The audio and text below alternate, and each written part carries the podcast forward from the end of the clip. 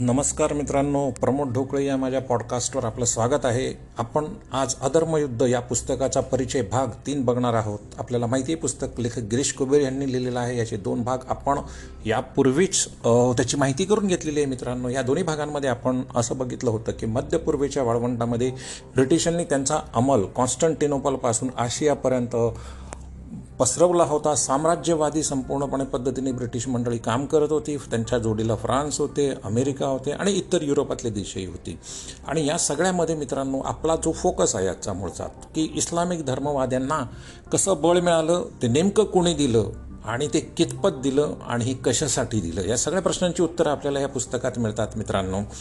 तर या सगळ्यामध्ये मध्यपूर्वेमधील मध्यपूर्वेला लागून असलेला इजिप्त हा देश अतिशय महत्त्वाचा मित्रांनो ठरतो. आणि ब्रिटिश लेखक गिरीश कुबेर यांनी इजिप्तबद्दलची जी माहिती दिली आहे त्या माहितीमध्ये त्यांनी सांगितले की गमाल अब्दुल नासरने बावीस जुलै एकोणीसशे बावन्नला इजिप्तमध्ये बंड केलं आणि स्वतःची सत्ता स्थापन तिथे केली.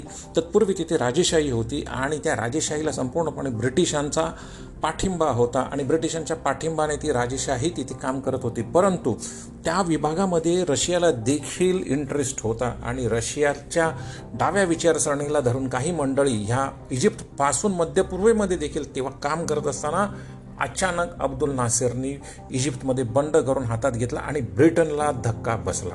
कारण ब्रिटनचा सुवेज कालव्यावर संपूर्णपणे कब्जा होता. सुवेज कालव्याची जी कंपनी होती त्याच्यात ब्रिटिश मुख्य भाग होता आणि आता गमाल अब्दुल नासिरने एकोणीसशे बावन्नला इजिप्त घेतल्यानंतर त्याने सुवेज कालव्याचं राष्ट्रीयकरण केलं. आणि त्याचमुळे अख्ख्या युरोपातून मध्यपूर्वेमध्ये येण्याचा जो मार्ग आहे त्यावर नियंत्रण गमाल अब्दुल नासिरने केलं. याच्यामुळे साहजिकच राग येऊन ब्रिटिशांनी एम ब्रिटिशांच्या हेर खात्याने म्हणजे एम आय फाय आणि सी आय ए या दोघांनी मिळून गमाल अब्दुल नासिरला अनेकदा ठार मारण्याचा प्रयत्न केला परंतु ते त्यांचे प्रयत्न वाया गेले. गमाल अब्दुल नासिर काही मिला नाही आणि ब्रिटिशांना हा तो विरोध करतच राहिला. दुसरीकडे गमाल अब्दुल नासिर जरी पुरोगामी होता तरी त्याच्या असं लक्षात आलं की आपण इस्लामिक मूलतत्ववाद्यांना बाजूला ठेवू शकत नाही आणि म्हणूनच त्यांनी एक स्ट्रॅटेजी म्हणून इस्लामिक ब्रदरहुडला जी इजिप्तमध्येच त्याचं जे मूळ होतं त्याचा मूळ कोण होता ते आपण हुसेन अल बन्न हे आपण बघितलं आहे त्याच्या इस्लामिक ब्रदरहुडला मदतही सुरू केली पैसेही पैसेच्या स्वरूपातही सुरू केली. आणि नासेरची नासिरची तिथे राजवट त्यांनी स्वतःची स्थापली. डाव्या विचारांना अनुसरून हा सगळा प्रकार होता. नासिर स्वतः लष्कराच्या युनिफॉर्ममध्ये कायम राहायचा आणि ब्रिटिशांच्या डोळ्यामध्ये तो सतत सलग सलत होता. त्यानंतर नासिरने सिरिया आणि जॉर्डनच्या मदतीने इस्रायलवर एकोणीसशे सदुसष्ट साली इजिप्त इस्रायल आणि सिरिया यांनी हल्ला केला आणि त्या हल्ल्यामध्ये नासिरला माघार घ्यावी लागली. सिरिया आणि जॉर्डनचाही त्यांच्याबरोबर परि त्यात पाठ पाठिंबा त्यांना दिला होता आणि त्या दोघांचाही त्याच्यात पराभव झाला. त्याच्यामुळे इजिप्तला हा थोडासा बॅकलॅश मिळाला होता. आणि मिडल ईस्टमध्ये त्याच वेळेला मित्रांनो आणखीन एक महत्त्वाच्या घटना तिथे घडत होत्या की रशियाच्या मिडल ईस्टमधला जो इंटरेस्ट आहे तो वाढत होता आणि मिडल ईस्टमध्ये अनेक ठिकाणी बाथ पार्टीची म्हणजेच डाव्या विचारांची सरकार आता येऊ घातली होती. सिरिया सुदान आणि इराक या देशांमध्ये देखील ही सरकारं आता येणार होती आणि अशातच एकोणीसशे सत्तरला मित्रांनो नासरचा मृत्यू झाला. नासरच्या मृत्यूनंतर अनवर सादात हा इजिप्तमध्ये सत्तेवर आला. नासिरचा मृत्यू झाला एकोणीसशे सत्तर साली आणि अनवर सादातने त्याच्यानंतर इस्लामिक ब्रदरहुडला प्रोत्साहन देण्याचं एक जी भूमिका होती ती अवलंबली. त्याला असं वाटलं की जर आपण इस्लामिक दहशतवाद्यांना थोडासा जरी प्रोत्साहन दिलं तर त्याच्यामुळे आपण सुखाने रा राज्य करू शकू. आणि अमेरिका आणि ब्रिटनने देखील रशिया विरोधी म्हणून अनवर सादतचा आता वापर करायला सुरुवात केली होती. आणि साहजिकच त्या दोघांनीही इस्लामिक ब्रदरहुडलाही मदत केली. अशा रीतीने इस्लामिक ब्रदरहूडला पैशाच्या स्वरूपात मदत केली गेली शस्त्रांच्या स्वरूपातही मदत कर केली गेली आणि अनवर सादाच्या नेतृत्वाखाली ब्रिटन आणि अमेरिकेने रशिया विरोधी म्हणून एक वेगळीच आघाडी आता इजिप्तमध्ये उघडली होती. आता सहा ऑक्टोबर एकोणीसशे एक्क्याऐंशीला मात्र ब्रदरहूडच्याच अतिरेक्यांनी राष्ट्राध्यक्ष अनवर सादत याची हत्या केली होती. आणि तिकडे एकोणीसशे त्र्याहत्तरला परत एकदा योम किप्पूरचं युद्ध झालं आणि या योम किप्पूरच्या युद्धामध्ये परत एकदा मध्य पूर्वेतील देशांना माघार घ्यावी लागली. आणि परंतु ह्या माघारीचा दुसरा परिणाम असा झाला होता की तेलाच्या किमती वाढल्या होत्या. आता या वाढत्या तेलाच्या किमतीमुळे साहजिकच सौदीचा खजिना आता वेगाने भरू लागला होता. दुसरीकडे इजिप्तला हा सेडबॅक बसला होता आणि इस्लामिक व प्रदेशामध्ये किंवा मक्का मक्के मक्का आणि मदिनावर संपूर्णपणे स्वतःचा अंमल बजावण्या अंमल बसवण्यामध्ये सौदीला आता यश आलं होतं. आणि हा सौदी अमेरिकेबरोबर तेल करार केल्यामुळे सौदीचा देखील आणि अमेरिकेचा देखील आता या सगळ्या कारवायांच्या मध्ये हातभार होता. आणि सौदी येणाऱ्या दिवसांच्या मध्ये इस्लामिक जगतातला एक महत्त्वाचा पुढारलेला देश म्हणून पुढे येणार होता. तर मित्रांनो ज्या अनवर सादातची इस्लामिक ब्रदरहूडच्या अतिरेक्यांनी हत्या केली. त्यामधला एक प्रमुख साथीदार होता आयमान अल जवाहिरी. होय मित्रांनो हा तोच जवाहिरी ज्याने ओसामा बिन लादेनला मदत केली आणि अल कायदा आणि अल कायदाच्या बरोबर ओसामा बिन लादेनच्या मांडीला मांडी लावून त्याने ही सगळ्या कारवाया केल्या होत्या. तोच हा अल तोच हा जवाह ऐमान अल जवाहिरी जो तीन वर्षाच्या सुटकेनंतर इजिप्तमधनं निघाला आणि तो थेट पाकिस्तानमध्ये पेशावर इथे पोचला आणि त्याने तिथून पुढे दहशतवादाची कमान सांभाळायला सुरुवात केली आणि दहशतवादी कारवाया सुरू केल्या. अशा रीतीने आयमान अल जवाहिरी हा दहशतवादाचा नवीनच कपटी चेहरा इजिप्तमध्ये त्याचा उदय झाला होता आणि पुढे येणाऱ्या दिवसांमध्ये तो सगळ्या जगाला हादरवून सोडणार होता. तर मित्रांनो याच्याच याला अनुसरून दुसरं एक नाट्य उलगडत होतं. ते म्हणजे इस्रायलमध्ये इस्रायलमधील पॅलेस्टाईन येथे यासिर आराफत याने P L O Palestine Liberation Organisation ही संघटना सुरू केली होती. आणि या संघटनेचं दहशतवादी अपत्य म्हणजे फताहा ही संघटना होती मित्रांनो. तर अशा रीतीने फताहाला जवळ करून यासेर अराफतने स्वतःचं बस्तान बसवायला दुसरीकडे सुरुवात केली होती आणि ते सुरू त्यांनी सुरुवात केली होती ती पॅलेस्टाईनमधून.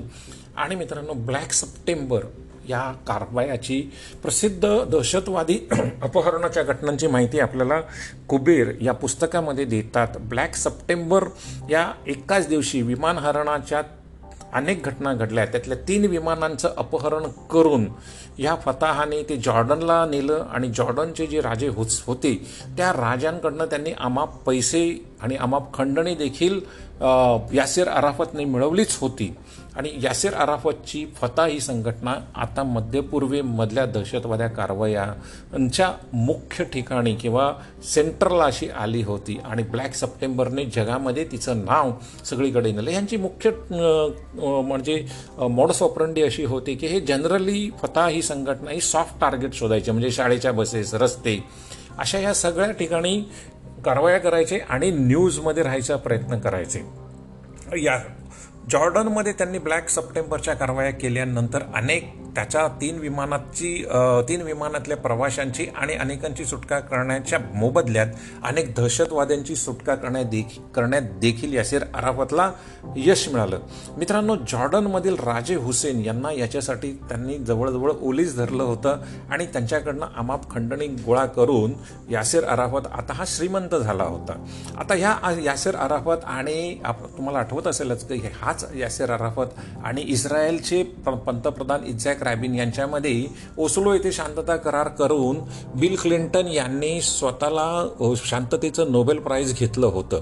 तर नोबेल पारितोषिक मिळवण्यासाठी यासेर अराफतचा उपयोग केला परंतु ही यासेर अराफतची पार्श्वभूमी आपल्याला आपण लक्षात घेतली तर आपल्या असं लक्षात येतं की दहशतवादाचा खऱ्या अर्थाने इस्लामिक वाद्यांनी किंवा इस्लामचं नाव घेत दहशतवादाचं नाव घेत त्यांनी जगामध्ये पैसे कमवणे आणि स्वतःचं नाव पुढे नेणे आणि स्वतःचा दबदबा निर्माण करणे याच्यासाठी या सगळ्या घटना घडत होत्या. दुसऱ्याकडे दुसरीकडे मित्रांनो इराण. इराण हा देश देखील दहशतवादाला आता सपोर्ट करायला लागला होता आणि इराणमध्ये आपल्याला माहिती आहे की अमेरिकेचा देखील इंटरेस्ट होता. सुरुवातीला इराणचे जे शहा होते त्यांना अमेरिकेने हाताशी धरलं होतं आणि इराणमध्ये त्यांनी कडबोळ अशा पद्धतीचं सरकार कुडमुडं असं लोकशाही सरकार आणलं होतं आणि राजेशाही तिथे होती. परंतु या कोडमोड्या लोकशाहीचा दिखावा मात्र लवकरच कोलमडून पडणार होता. कारण इराणमध्ये निवडणुका होऊन जरी लोकशाही मार्गाने सत्तेवर आलेलं सरकार कुडमुडं करण्यामध्ये अमेरिकेतला अमेरिकेत सी आयच्या कारवाया होत्या. आणि त्यांनी त्या मोसादच्या माध्यमातून केल्या. म्हणजे इस्रायलची साथ घेतली सत् लोकशाही मार्गाने आलेलं सत्तेव सत्तेवरचं सरकार पाडलं. आणि त्याला मोसाद एक इरा हे इराणचे लोकशाही मार्गाने निवडून आलेले पंतप्रधान होते मित्रांनो. त्यांना सत्तेवरनं हटवून अमेरिकेने मोहम्मद रिझा पैलवी यांना इराणचं अध्यक्ष केलं सी आयच्या कारवायांच्या मार्फत. आणि एकोणीसशे सत्तावन्न ते एकोणीसशे एकोणऐंशी या शहा यांच्या काळामध्ये अमेरिकेच्या कार्टर निक्सन आणि किसिंजर यांनी सी आयच्या माध्यमातून इराणमध्ये धुमाकूळ घातला. आणि इराण हे सर्व कशासाठी मित्रांनो केलं? तर इराणचं तेल हडपण्यासाठी.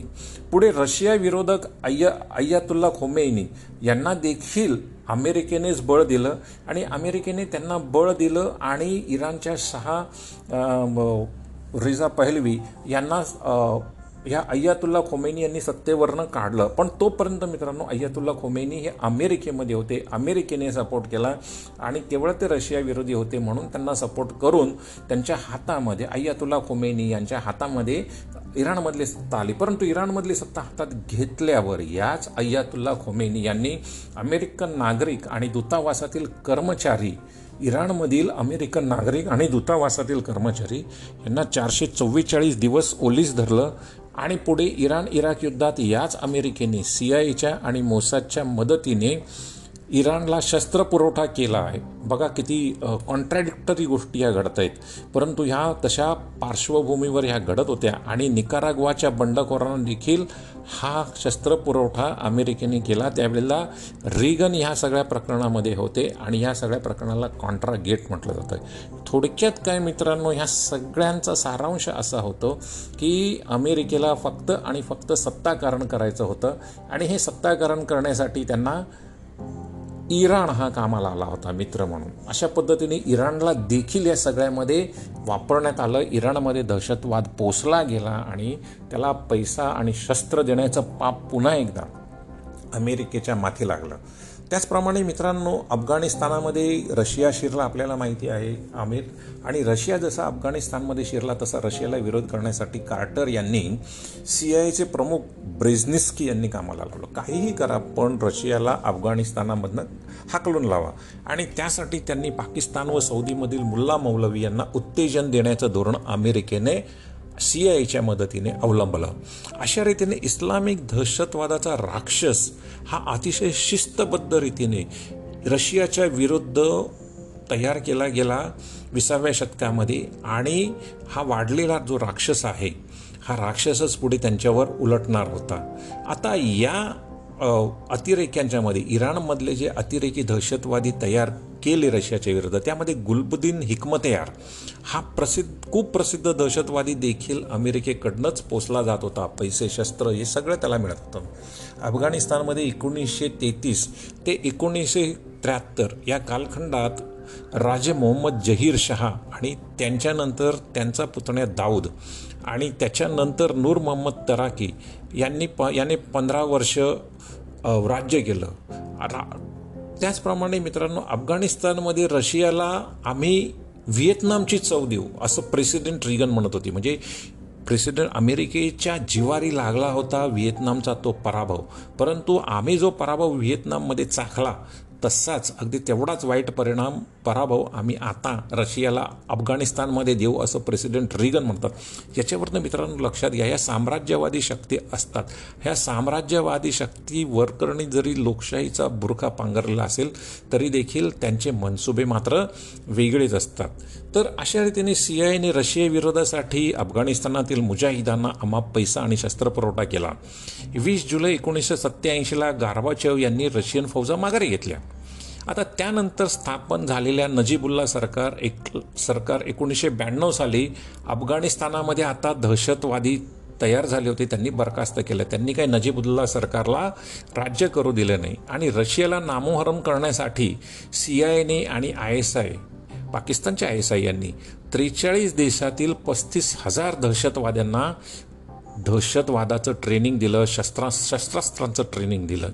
ही यांची कारम कामगिरी मित्रांनो. अशा रीतीने इस्लामिक दहशतवाद अतिशय शिस्तबद्धरित्या आणि मोठ्या प्रमाणावर पाकिस्तानमध्ये आणि अफगाणिस्तानमध्ये पोचण्याचं काम अमेरिकेने केलं असं गिरीश कुबेर त्यांचं मत इथे नोंदवत आहेत त्यानंतर इस्लामिक दहशतवादाचा हाच भाई ह्याच भस्मासुराने अखेर आपला हात आपल्याला निर्माण करणाऱ्या अमेरिकेच्या डोक्यावर ठेवला. मित्र लक्षात घ्या दोन हजार एक साली अमेरिकेतील वर्ल्ड ट्रेड सेंटरचे दोन मनोरे पाडून त्यांनी अमेरिकेच्या गंडस्थळावर हल्ला केला.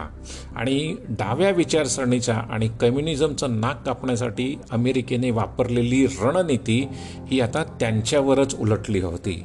आणि इस्लामी धर्मवादाला मोकाट सोडण्याचं जे पाप अमेरिकेने केलं होतं ते पाप आता त्यांच्यावरच उलटलं होतं आणि दहशतवाद हा त्या पुढे येणाऱ्या पुढे येणाऱ्या स अख्ख्या शतकांमध्ये दिवसांमध्ये जगाला वेटीला धरणार होतं. हे आता ती तोपर्यंत अमेरिकेला लक्षात आलं नव्हतं परंतु जसे मनोरे पडले तसं अमेरिकेला दहशतवाद आपण केलेलं पाप नेमकं काय हे लक्षात आलेलं होतं. तर मित्रांनो तेल आणि तालिबानी राजवट. अठराशे तेरा ते एकोणीसशे सतरा या कालखंडामध्ये अमेरिका आणि ब्रिटन यांनी अफगाणिस्तान काबीज करण्यासाठी युद्धाचा खेळ खेळले होते. आधी ब्रिटन आणि नंतर अफगाणिस्तान. परंतु त्यांनी त्याचं वर्णनसुद्धा रुडियार्ड किपलिंग यांनी ग्रेट गेम केला होता ज्याच्यामध्ये ब्रिटनचा पराभव झाला होता. अफगाणिस्तानमध्ये कोणीही जिंकू शकत नाही तिथला भूप्रदेश हा एवढा अवघड आहे. आणि अशा या अफगाणिस्तानमध्ये जो दहशतवाद अमेरिकेने पो पोचला होता तर त्या अफगाणिस्तानमध्ये या दहशतवादाचा मूळ करार कराल चेहरा हा मुल्ला मुल्ला अमर उमर होता. आणि हा मुल्ला उमर हा तालिबानचा संस्थापक होता. त्याने तालिब तालिबान नावाची संस्था निर्माण केली होती दहशत. कडवी इस्लामवादी संस्था ज्याला आपण म्हणू शकतो अशी ही तालिबान होती. हा मुल्ला उमर हा पेशाने शिक्षक होता आणि कडवा इस्लामवादी होता. त्याने तालिबानमधील आणि अफगाणिस्तानमधील अनेक गुंड टोळ्यांचा आणि त्यांच्या सरदारांचा पाडाव करून तालिबानचे अखंड राज्य अफगाणिस्तानमध्ये स्थापन केलं. कारण तोपर्यंत अफगाणिस्तानमध्ये अनेक गुंड आणि अनेक सरदार आपलं वेगवेगळ्या विभागामध्ये जमीनदारी पद्धतीने काम करत होते पैसे वसूल करत होते. न दुसरीकडे नजीबुल सरकार नजीब मुल्ला सर नजीब मुल्ला सरकार देखील मुल्ला उमरने आणि त्याच्या तालिबान्यांनी पाडलं होतं. आणि मुल्ला उमरने अफगाणिस्तानमध्ये शर्यत कायदा लावला. मागास पश्तुनी परंपरा पुन्हा एकदा अफगाणिस्तानात स्थापन केली. त्यातच देवबंदी इस्लामचा स्फोटक मिश्रण करून जहाल इस्लाम वाद तयार करण्यात आला होता. अशा रीतीने मित्रांनो लक्षात घ्या की अफगाणिस्तानमधली तालिब परंपरा आणि सौदीने तयार केलेली वहाबी परं देवबंदी वहाबी परंपरा ह्या दोन परंपरां काही काळ एकत्र नांदल्या. आणि त्या नांदल्या त्या अफगाणिस्तानच्या भूमीवर परंतु त्यांचं मुख्य उद्दिष्ट रशियाला हाकलून लावण्यासाठी होतं. अशा पद्धतीने दहशतवादाला अतिशय शिस्तबद्ध पद्धतीने वाढवलं पोचलं मोठं केलं आणि हे करण्यासाठी रशिया आणि माफ करा अमेरिका आणि ब्रिटन यांनी जी काही त्यांची शक्ती पैसे आणि ट्रेनिंग दिलं होतं तो ह्या सगळ्या गोष्टींना पुढे जाऊन कारणीभूत ठरलेलं आहे असं दिसतंय. मित्रांनो दुसरीकडे तुर्कमेनिस्तान अफगाणिस्तान आणि पाकिस्तान अशी ही तेलवाहिनी आणि वा वायुवाहिनी Union Oil Company of California यांनी प्लॅन केली होती. तुम्हाला ही आठवत असेल. आणि त्यासाठी ते आठशे कोटी डॉलर्सही गुंतवणूक करणार होते. आणि ह्या कंपनीचे वकील अर्थातच महामहोपाध्याय किसिंजर महाराज करणार होते. आणि तोच गॅस आपल्या एनरॉनपर्यंत येणार होता. त्यामुळे आपणही त्यावेळेला हा गॅस आपल्याला मिळणारच आहे मांडी खात होतो. परंतु त्यानंतर मित्रांनो बिल क्लिंटन आणि जॉर्ज बुश हे अमेरिकेचे अध्यक्ष झाले. तेव्हा तालिबानी दहशतवाद्यांना वर्ल्ड ट्रेड ऑर्गनायझेशनचे दोन मनोरे पाडले. ही देखील घटना आपल्याला आठवत असेल. आणि त्यामध्ये हजार एक मंडळी तीन चार जणं मृत्यू पावले. हजार एक मंडळी ही जखमी झाली होती. हजारो मंडळी जखमी झाली होती मनोरे पाडल्यानंतर पण तत्पूर्वी वर्ल्ड ट्रेड सेंटरवर देखील त्यांनी असाच अटॅक केला होता. आणि या वर्ल्ड ट्रेड सेंटरवर अमेरिकेतल्या वर्ल्ड ट्रेड सेंटरवर वर्ल्ड ट्रेड ऑर्गनायझेशनचे दोन मनोरे पाडण्याआधी जो अटॅक झाला होता त्याच्यात युसुफ रमाजी हा अल कायदाचा आघाडीचा नेता होता. आणि याने स्फोटकांनी भरलेली भरलेला ट्रक वर्ल्ड ट्रेड सेंटरवर आदळवून हा तो स्फोट केला होता. त्या घटनेमध्ये सहा जण ठार झाले होते. आणि एक हजार बेचाळीस लोक जखमी झाले होते. आणि पुढे ह्याच युसुफ रमाजीला पाकिस्तानमध्ये अमेरिकेच्या सीआयने अटक केली. अशा रीतीने अमेरिकेने अमेरिका आता तालिबान्यांच्याच टार्गेटवर आली होती. आणि भौगोलिकदृष्ट्या आपण दूर असल्यामुळे आपण निर्माण केलेला इस्लामिक दहशतवाद आपल्याला अपाय करणार नाही. हा त्यांचा जो भ्रम होता तो आता संपला होता कारण तालिबान्यांनी अमेरिकेमध्येच हल्ला केला होता. कारण कट्टर अमेरिका विरोधी ओसामा बिन लादेन हा आता इस्लामिक दहशतवादाचा मूळ चेहरा झाला होता. नित्य नवीन दहशतवादी कारवायांनी इस्लामिक जगतात तो पॉप्युलर झाला होता. मोहम्मद बिन लादेन या सौदीमधील बांधकाम व्यावसायिकाचा हा सतरावा मुलगा. सौदी राजा आपली सगळी बांधकामं या लादेन घराण्यांना देत असल्यामुळेच मोहम्मद बिन लादेन घराणं हे अब्जाधीश झालं होतं आणि त्यातला हा सतरावा चिरंजीव. तर अशा रीतीने तो अम अमेरिकेचा विलक्षण द्वेष कराय करत होता आणि त्या द्वेषापोटी त्याने सौदीच्या राजांच्या बरोबर देखील सौ सौदीचे किंग फद यांच्याबरोबर देखील त्याचे वाद झाले होते. अमेरिकेचे राष्ट्राध्यक्ष जॉर्ज बुश ज्युनियर यांच्या हॅराकेन या तेल कंपनीत ओसामा बिन लादेनचा मोठा भाऊ सलीम बिन लादेन व खलीद बिन महाफौज या सौदी बँकरचे पैसे गुंतलेले होते. या खलीद बिन महाफौजची बी सी सी आय नावाची एक बँक होती मित्रांनो. आणि त्यासाठी Bank of Credit and Commerce International बीस म्हणजेच बी सी सी आय ही बँकही निर्माण केली होती. अमेरिकेमध्येच मुजाहिद्दीन आमची निवड करून त्यांना त्यांची अतिरेक्यांची निवड करून त्यांना रशियाविरुद्ध लढण्यासाठी आणि अफगाणिस्तानमध्ये पाठवण्यासाठी ओसामा बिन लादेन अमेरिकेत देखील काही काळ कार्यरत होता. याच्यावरून आपल्या लक्षात येतात गोष्टी कशा असतील. आणि त्यासाठी सी आय ए आणि आय एस आय यांचंही सहकार्य त्यावेळेला ओसामा बिन लादेनला मिळालं होतं. दोन ऑगस्ट एकोणीसशे नव्वदला सद्दाम हुसेनने कुवेतवर हल्ला करून ते ताब्यात घेतलं आणि जगातील वीस टक्के तेल त्यावेळेला कुवेतमध्ये होतं आणि ते आपल्या अंकित व्हावं कुवेत म्हणूनच तो हल्ला केला होता आणि अमेरिकेचा हिस्सा देखील कुवेतच्या तेलामध्ये होता कंपन्या होताच. त्यामुळे अमेरिकेने कुवेतच्या आणि सौदीच्या रक्षणासाठी सद्दामवर हल्ला करून कुवेत ताब्यात घेतला. इकडे ओसामा बिन लादेन यांचे सौदीचे तुम्हाला सांगितल्याप्रमाणे राजे यांच्याबरोबर वाद झाला होता आणि त्याने सौदी अरेबिया सोडून तो सुदानमध्ये गेला होता. सुदानचे राष्ट्राध्यक्ष हुसेन अल तुरावी हे कडवेस इस्लाम समर्थक होते. आणि ओसामाने त्यांच्या सहाय्याने त्या एकोणीसशे ब्याण्णव साली सुद्धा येमेनमध्ये अमेरिकेच्या जहाजांवर हल्ला केला होता. पंचतारांकित हॉटेलांवर हल्ला केला होता. आणि अमेरिकन नागरिकही त्याच्या हल्ल्यामध्ये एकोणीसशे ब्याण्णव साली मेले होते. आणि अशा रीतीने ओसामा बिन लादेनने अमेरिकेच्या शेपटीवर पाय ठेवला होता. येमेनमधील लष्करी तळावर देखील याच ओसामा बिन लादेनच्या संघटनेने त्यावेळेला हल्ला करून अठरा अमेरिकन सैनिक मारले होते. दुसरीकडे मित्रांनो आता पाकिस्तान देखील या सगळ्या याच्यामध्ये असल्यामुळे पाकिस्तानच्या दहशतवाद्या कारवाया देखील चा आढावा देखील गिरीश कोबेर यांनी अधर्मयुद्ध या पुस्तकामध्ये घेतलेले आहे. आणि त्यांनी ते म्हणतात की पाकिस्तानमधील कडव्या धर्मवाद्यांना एकोणीसशे त्रेपन्नचा अब्दुल अल मौदुदी यानेच दहशतवादाचे वळसे दिले होते. आणि तेव्हा त्याने दंगलीही घडवून आणल्या होत्या. आणि त्यासाठी त्यांनी जमात ए इस्लामी या पक्षाला हाताशी धरलं होतं पाकिस्तानमध्ये. परंतु त्यावेळेला पाकिस्तानचे पंतप्रधान अयूब खान यांनी त्याला विरोध केला होता अब्दुल अल मौदुदीला त्याला विरोध केला होता परंतु पाकिस्तानमध्ये दहशतवादाचं मूळ धर मात्र धरलं निश्चितपणे धरलं गेलं होतं. आणि पुढे जाऊन जुल्फिकार अली भुत्तो यांनी सुद्धा इस्लामिक दहशतवादाला मोठं केलं. त्यासाठी त्यांनी अहमदिया समाजाला बिगर इस्लामिक असं घोषित केलं आणि त्यामुळे या अहमदिया समाजावर दहशतवाद्यांनी हल्ले केले. भुट्टो यांनी जी चूक केली भुट्टो यांनी जी चूक केली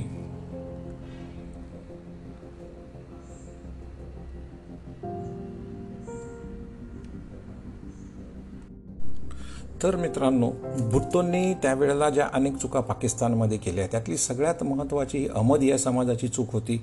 अहमदिया समाजाला त्यांनी बिगर इस्लामी घोषित केल्यामुळे अहमदिया समाजांवर एकीकडे दहशतवादाचा हल्ला सुरू झालाच होता आणि दुसरीकडे मित्रांनो भुत्तोंनी जनरल झियाउल हक यांच्यावर खूप मोठा विश्वास ठेवला होता आणि तो विश्वास ठेवल्यामुळे झियाउल हक यांनी पुढे जाऊन भुट्टोंचाच खून केला आणि ते सत्तेवर आले.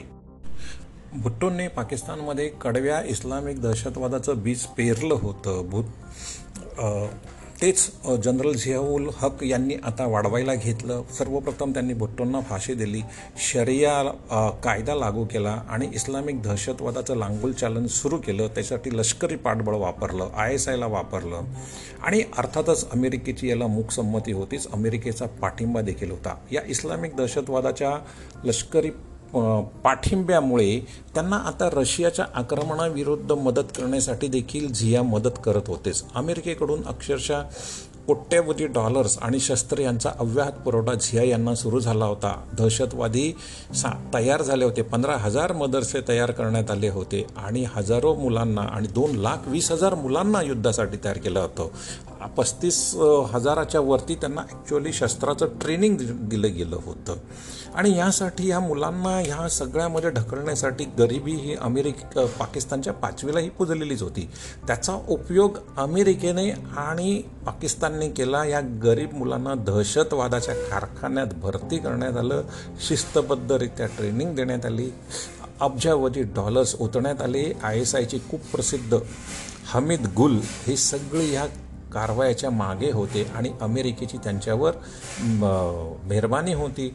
त्यांच्या साहजिकच त्यांच्या अनेक कारवायांच्या कडी ज्या कधीकधी अमेरिकेच्या विरुद्ध देखील असं त्याकडे देखील अमेरिकेने कानाडोळा केला. या दहशतवादाचा प्रमुख बळी हमीद गुल यांच्या या दहशतवादाचा जो रशियासाठी तयार झाला होता जो त्यांनी भारतामध्ये वापरला. मूळ बळी हा भारत ठरला. आणि अशा रीतीने भारतामध्ये आय एस आयनी आपले हातपाय आता पसरवायला सुरुवात केली होती पण त्याच्यामागे शक्ती होत्या त्या सरळ सरळ अमेरिकेच्याच होत्या असं एक मत गिरीश कुबेर हे अप्रत्यक्षरित्या ह्यामध्ये किंवा प्रत्यक्षरित्या असं नोंदवतात आणि एप्रिल्स एप्रिल एकोणीसशे सत्याऐंशी ते एकोणनव्वदपर्यंत हमीद गुल हे आय एस आयचे प्रमुख होते. आणि रशियाविरुद्ध अफगाणिस्तानात रश रशीद दोस्तम आणि अहमद शाह या गटांना त्यांनी तयार केलं होतं. सतरा ऑगस्ट एकोणीसशे अठ्ठ्याऐंशीला जनरल झियाउल हक यांच्या विमानाला अपघात झाला. आणि त्यात एक अमेरिकन राजदूत रफाल हे वारले गेले हे वारले त्याचबरोबर आय एस आयचे संचालक अब्दुल रहमानही मृत्यू पावले आणि अमेरिकन एक अधिकारीही ठार झाले. परंतु संशयाची सुई यास झियाउलक यांना जो विमान अपघात झाला त्या अपघाताच्या संशयाची सु सुई पुन्हा एकदा हमीद गुल यांच्याकडेच गेली सी आय एकडे गेली आणि परंतु आज तागायत झियाउल हक यांना नेमकं कोणी मारलं? की विमानाला अपघात कसा झाला? त्याच्यामध्ये सी आय होती का? आय एस आय होती? हे आज ताग्यात कळलं नाही आणि गुन्हेगारांचाही पत्ता लागला नाही. ह्या सगळ्या कारवाया पुन्हा एकदा अमेरिकेच्याकडे संशयाचा सुई प पसरवत असतात आणि आपल्या डोक्यामध्ये र- रशिया अमेरिकेबद्दल असलेले जो संशय असतो तो पुन्हा एकदा हे सगळं पुस्तक वाचल्यानंतर पक्के आपले कल्पना पक्क्या व्हायला पक्क्या होतातच असं मला वाटतं. अशा रीतीने मित्रांनो हमीद गुल यांनी निर्माण केलेला दहशतवादाचा भस्मासूर आता त्यांनी काश्मीर टार्गेट ठेवले आणि काश्मीर टार्गेट रशियन सैन्य एक पंधरा फेब्रुवारी एकोणीसशे एकोणनव्वदला अफगाणिस्तानातनं माघारी गेलं. आणि बेकार ते जे सगळे मुजाहिद्दीन दहशतवादी होते ते ते काश्मीरकडे आय एस आयने वळवले. आणि दहशतवाद सुरू झाला एकोणीसशे एकोणनव्वद नंतरच. लक्षात घ्या काश्मीरमध्ये पंडितांचं शिस्तबद्ध शिरकाण सुरू केलं आणि अमेरिकेने पोचलेला हा दहशत इस्लामी दहशतवाद आता भारताच्या उंबरठ्यावर म्हणजे काश्मीरमध्ये येऊन पोचला होता. त्याचे बळी काश्मीरी पंडित ठरले होते. आणि त्याच्यानंतर अनेक वर्ष भारताला या इस्लामी दहशतवादाचा सामना करावा लागला होता. याच पुस्तकात कुबेर यांनी इस्लामिक दहशतवादाच्या सुरुवातीपासून आजपर्यंतच्या घडलेल्या घटना त्यामध्ये असलेल्या व्यक्ती त्याची आर्थिक कारणं डाव्यांविरुद्ध अमेरिका ब्रिटन आणि युरोपचा असलेलं आंधळ धोरण असा प्रचंड मोठा पट आपल्यासमोर उलगडला आहे. आणि हा एवढा मोठा पट आपल्याला ह्या सगळ्या पुस्तकांमध्ये वाचत असताना न कळत आपल्या मनामध्ये आपण जे कनेक्टिंग डॉट्स ज्याला म्हणतो किंवा एकमेकांचे जे वेगवेगळ्या घटना असतात त्याचे जे बिंदू असतात ते बिंदू आपण जोडतो. आणि दहशतवादाचा हा कराल चेहरा त्यात इस्लामिक दहशतवादाचा हा कराल चेहरा हा कसा निर्माण झाला आणि गेले शंभर दीडशे वर्ष याच्या मागे नेमकं कोण होतं हे देखील आपल्याला कळतं. आणि जेव्हा आपल्या लक्षात येतं की ह्या सगळ्याला कारण हा पैसा सत्ता आणि अमेरिकेचं आंधळं आणि ब्रिटनचं आंधळं धोरण आहे. त्यावेळेला मात्र आपल्याला नक्कीच हादरून जायला होतं. आणि अशी ही सगळी माहिती आपल्याला एका पुस्तकात एक समयावच्छेदे करून देण्यामध्ये गिरीश कुबेर यशस्वी झालेले आहेत.